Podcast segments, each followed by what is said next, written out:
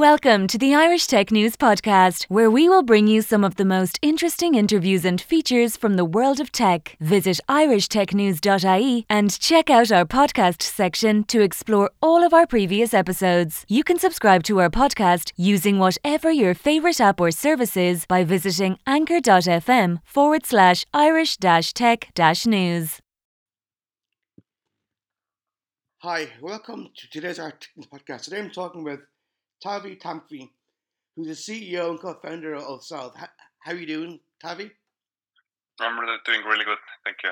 Great, good to have you on here. Now, before we start, tell me a bit about your background so I know who you are. Yeah, I'm a like um, mathematician. I love uh, big data and I love love to resolve complex problems uh, around us. And I've applied this this interest and uh, the skills in different uh, like world changing companies uh, over the last almost 20 years. I, I helped uh, to build up uh, Skype, which some people might still remember, global peer-to-peer calling company. And I, I, I was uh, fighting a fraud, credit card fraud over there, and account takeovers uh, globally. And then I, I, moved on to Wise, or TransferWise back then. And again, in Wise, uh, I was responsible for AML uh, products and, and yeah. um, operational teams. And I learned a lot about regulatory requirements across the world. Uh, I learned about uh, criminal behaviors, terrorist financing, uh, how to stop them, what are the challenges in the in the in the industry. And yeah, yeah i have been applying this knowledge and learnings from those previous companies now over the last like four years, almost five years now in, in my own company called Salv, helping other institutions to, to tackle the fraud and AML yeah. problems um, while being compliant. And what does Salv actually do? Well, we are um, a missionary tech company. We, we care about like we we're, we're beating financial crime. Like we we're, our mission is to beat financial crime, and we have a vision that when we bring together like financial institutions across the Europe, uh, enabling them to exchange information between themselves about uh, possible crime, then this this world will become much uh, safer place. So for that, we're building a, like um, technology platforms or software platforms which enable um, banks and fintechs and other financial institutions uh, to connect to each other uh, in their crime-fighting operations. So like they're able to exchange data points about suspicious customers, dodgy transactions, keep the historical memory about uh, events which happened with them basically it's like AML and crime fighting teams to teams communication layer that we're providing them. So yes, you can provide them. If, for example, you know of a certain uh, criminal who does things a certain way, you can you can sort of let them have a database of of things to look out for. Yes, it's like um, a, a, bit more complex. It's yeah. like um, actually it's it's more transactional as well. Like if, if the information is missing, like one one let's say one bank or one fintech is running a case investigation around some person, and they're missing some critical piece of information about, let's say, true source of funds uh, of this person. Mm. And, and there is a need and opportunity now to ask uh, this information from other counterparty institutions who, who might have this information, like in case that in case they see the transaction was related to this person. So so it's not about database itself because that's uh, regulator wise in GDPR world. Yeah. It's it's not that straightforward to set this kind of databases up, but it's completely fine to allow to ask specific questions about concrete uh, objects from other counterparties, and um, you can think about it as like a super secure and compliant uh, messenger that yeah. Uh, that people can use. But but but with regular consumer facing messengers like different either facebook or whatever uh, there is like quite loose uh, requirements and controls around them. Yeah. In the heavily regulated uh, banking sector that's super critical to set these things up correctly in order to mitigate like tens of different risks which yeah. which are, relevant in this case. So that's um, that's the difficult part.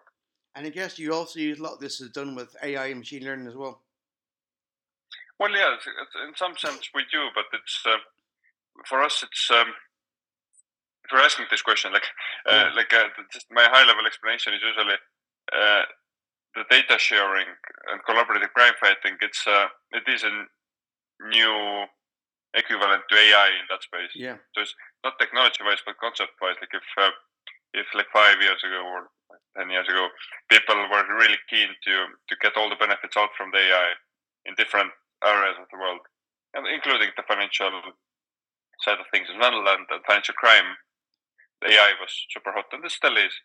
Then actually, the other paradigm that that's now getting introduced is the collaborative crime fighting. So some some of the technically can use also AI, but that's not relevant. It's like more about new conception is brought into game, Yeah. which is at least as uh, effect, at least as effective as, as AI. And also, guess if, for example, the, uh, new regulations is brought in by the EU or a certain country that your clients are using their products, it will update and let them know. Yes, that's that's really relevant because like over this uh, spring, actually, first half of this year, the regulations are changing in in EU and UK as well, Yeah. and and uh, they are like thanks to the global regulators, like we have Financial Action Task Force, which is suggesting different countries and uh, unions to improve their laws. Now, Financial Action Task Force has uh, recommended long time that countries uh, should allow um, this peer-to-peer communication or collaborative crime fighting much more between the banks. And now, luckily, in EU, there are like just right now there are like trialogue discussions going on uh, between the Commission and Parliament and member states to make it much more like um, uh, allowed and ma- make it more, much more easily regulated. Uh, this uh, FinCrime data exchange, Yeah. and and that that's like what all the countries in, in EU are looking up to right now. Some uh, countries have already like like some um, points in place, which like in Estonia and and few other countries. I know that in Ireland as well, there Yeah. like actually some things are already allowed. But thanks to EU, this um, this permission will become much more clear and much more easily explainable. Yeah, because I, I think, uh, well, I'm assuming that in the long term, it would be ideal if most countries in the world had the same AML regulations in place. Be easier for you guys as well. Well, yes, like uh, uh, the good thing is that principles, like for majority of the countries, are already the same. The core principles are coming from the same agreements. Yeah.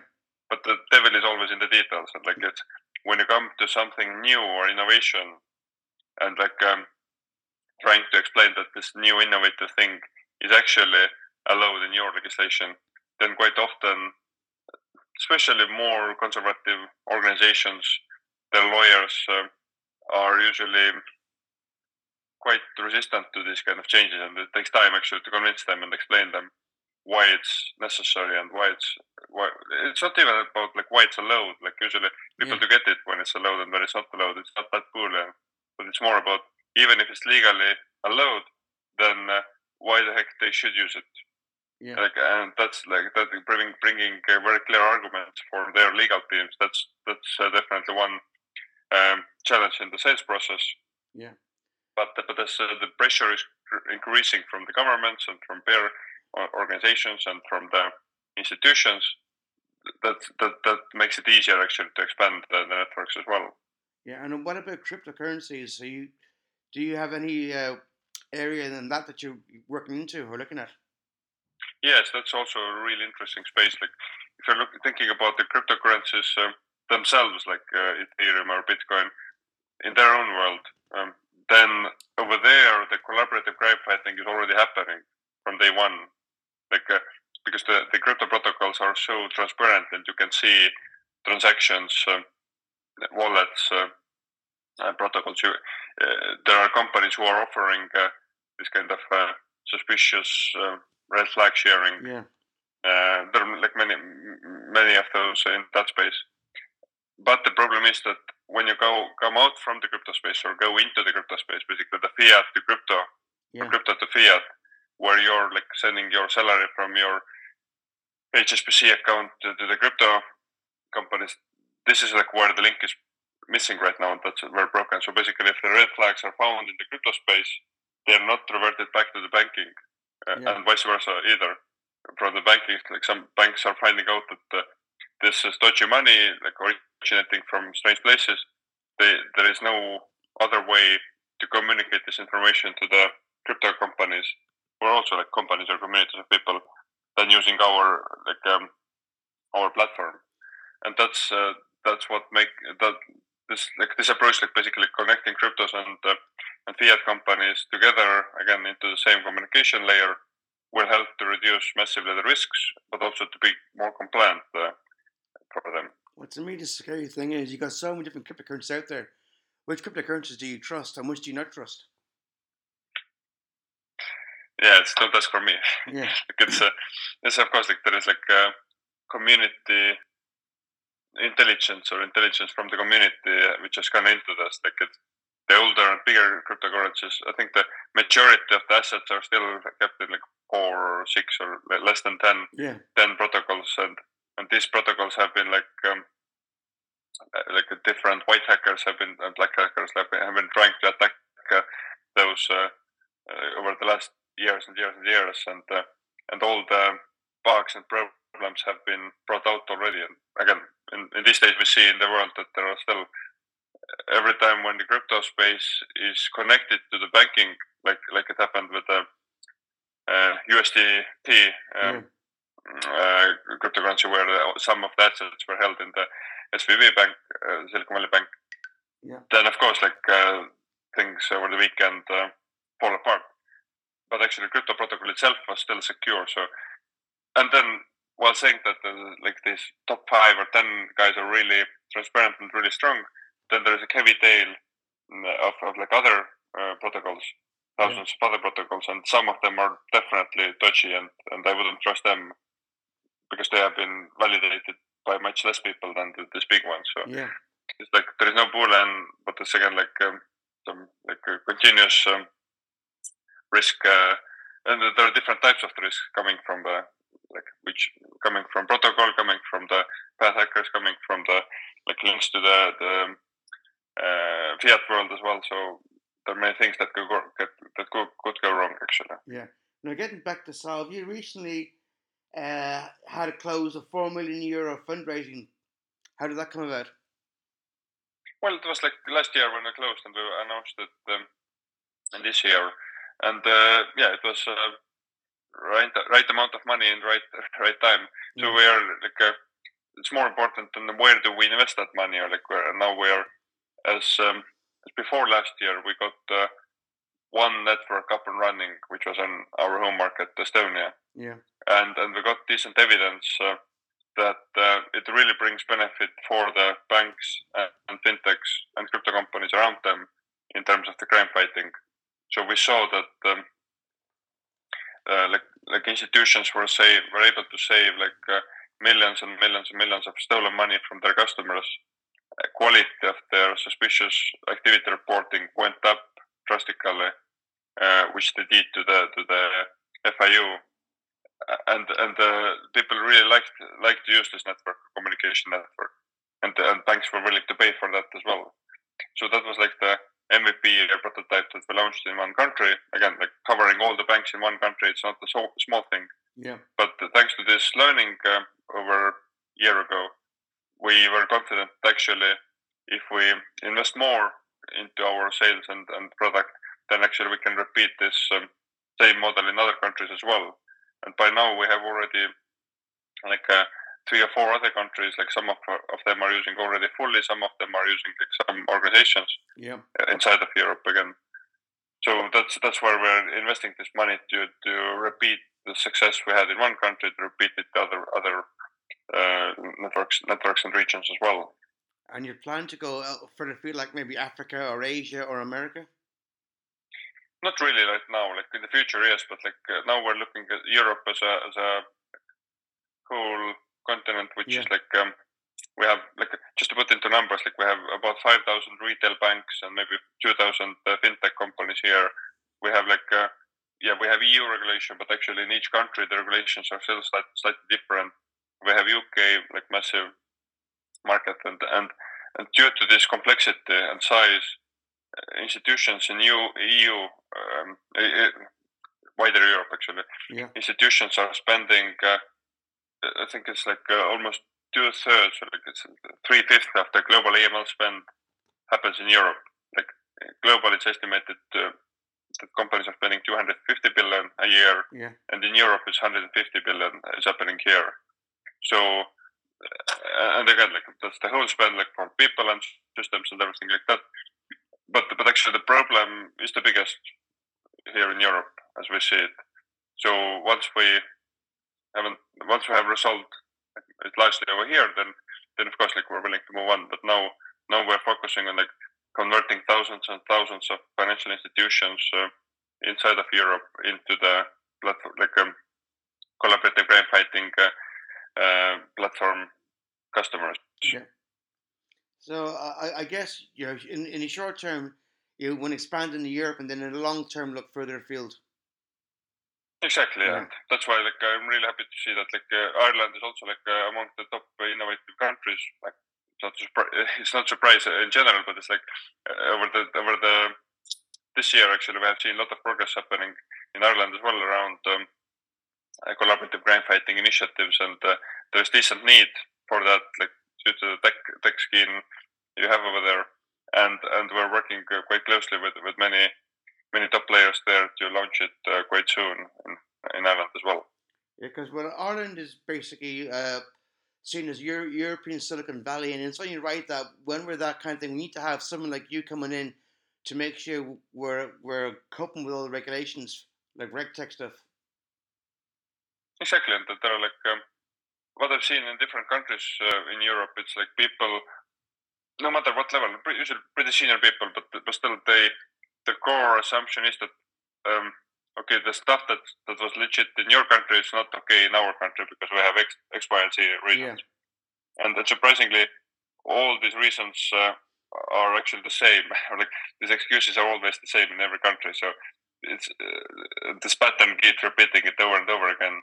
So there isn't actually everyone thinks that they're special, but and they are special. But the, but the, but it's like uh, the ways how, how to resolve these risks and problems are exactly the same in each country. So that that kind of makes it easier. We have the toolbox ready for that. But again, the explanation for the people still takes time. Actually, Yeah, I guess the hard thing is when you're doing one country and then you realize another country isn't following the exact same regulations, you, you're trying to sell them the same product and make sure that look, this is going to be needed for the future because in, in about five years' time, we'll all have the same regulations. yes, it's uh,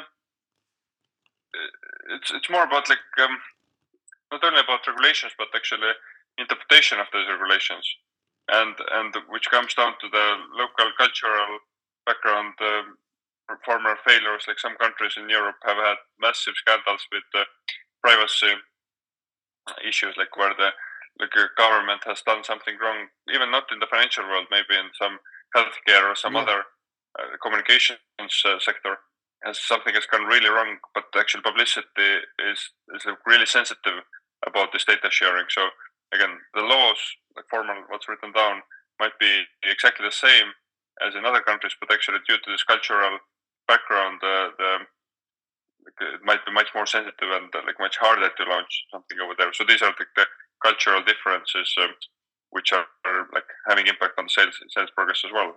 Yeah, and I guess if you can get those core differences and make sure that letting people know what we're doing is actually not going to change your culture, but it's going to make make your country a bit more secure, they'd be happy to go along with it.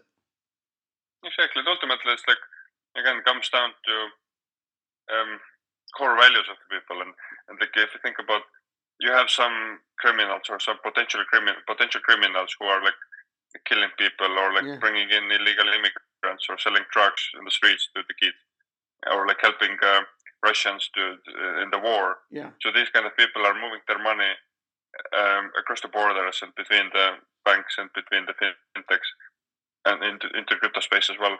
And now the question is like, should we protect these people's rights uh, and not um, tell to other banks what they're doing, or like even if we suspect that there are terrorists uh, uh, like running their financial operations through one institution, then why the heck we're like willing to stop uh, this information moving from one institution to other who might be able to stop these these bad Yeah. guys and uh, like uh, basically that's like where the public interest is higher than the private uh, person's interest if this private person seems to be criminal and like if you, if you think back to this like modern Western values world, then there's no question what we should do.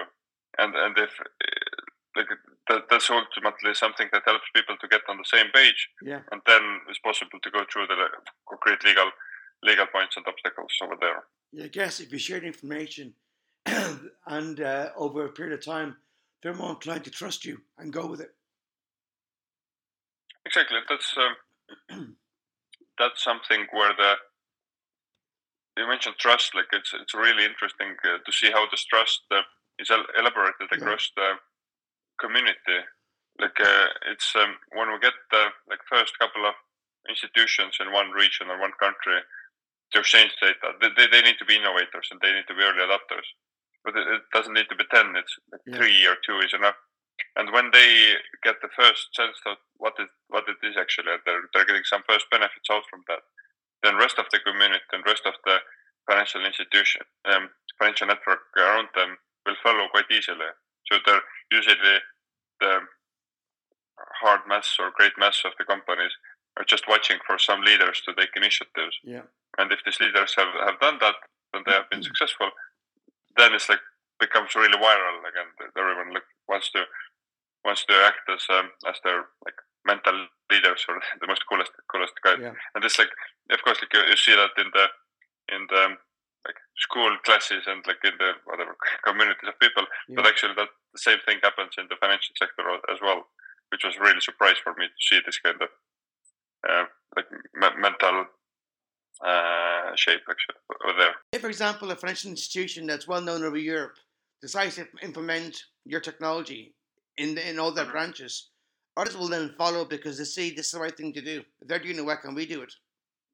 Yeah, that's that's also true. Like uh, like again that's um, that's where the pain and beauty of the complexity of the banking institutions and industry lies. Is like when this uh, large group, um, large banking group, they have opened uh, like, uh, like if the group itself has opened a new entity in a new country, then it's like fairly easy. But if this group has bought up like uh, another bank from another country, uh, then the name and brand might be the same, Yeah. but actually it's still like the core systems and core legal structures and working procedures are very different. So under the same group, there are still multiple different banks in under under different jurisdictions, and it's um, sometimes it's easy definitely, but sometimes it's like uh, as hard as going into some other other names. Um, but there is, but there, like on the wider wider scale of things, people are really waiting for the uh, cross-border information exchange. Like they are, like uh, always in the discussions, they're thinking and talking that okay, if I can get it up and running locally in my country or in my among my network, that's great. When I can exchange information about possible criminals, but actually, let's think bigger and let's let's start to exchange data across the borders because like criminal proceeds are moving also across the borders and they're moving in real time. So that's why like the system, the Salv platform that we're building and offering is, is like covering uh, multiple jurisdictions and allows to infor- exchange information in real time, Yeah. which are like the two two things which are really really needed by this industry. And I guess lastly, you're making sure that all these companies and banks and the user people who use your products are going to be future proofed, and that whatever whatever you offer them now, they know that in five years' time, any regulations that come into play, you you- you're already uh, ready to, to deal with them. Yes, that's that's for sure. Like that's where the I feel really good, like having a strong technology team and strong product team in place who can think about these things, uh, like uh, to build uh, future-proof uh, things. Again, legal in- input is one thing, but also like uh, technical evolution, which is happening around us, that's a different thing. So how to ensure that there is like privacy by design built into the product? How to ensure that the encryption techniques are the ones which are like um, uh, completely uh, like like fine with like increasing uh, power of calculations which are happening. How to how to structure the product in a way that it, it meets the current uh, bank's um, AML procedures, but also like knowing how these procedures can change, like that this is like um, adaptable or business use cases as well. Like how to how to split the how to build a product in a way that it's modular, it's like API level, so you can connect it uh, to your existing other like Yeah. vendors platform. so that's uh, yeah by design has to be built into the modern modern products. Yeah, I guess it's a bit like Lego. You can you can build and take away. Exactly. That, like what I've learned is like yes, it's possible for us to sell directly to the end user institutions, but actually it might makes much more sense to partner up with different um, technology providers who are offering case management systems or who are, who are offering classical AML portals or classical sanction screening portals, and they actually all have need to connect with other institutions through our platform. So, like partnering with many of the great, great names um, around us also. Yeah, on that note, I'll say thanks for a great conversation, Taavi. Good luck in the future, and uh, I look forward to talking to you again real soon. Thanks for that. Cool. Thank you. Thank you. Thank you for the time. Thank you. Thank you for listening to the latest Irish Tech News podcast. Check back every day for the latest episode. You can follow us on Twitter at Irish underscore tech news, on Facebook, facebook.com forward slash Irish Tech News, on LinkedIn, linkedin.com forward slash company forward slash Irish dash tech dash news, on Instagram, instagram.com forward slash Irish Tech News.ie, and on TikTok, tiktok.com forward slash at Irish Tech News.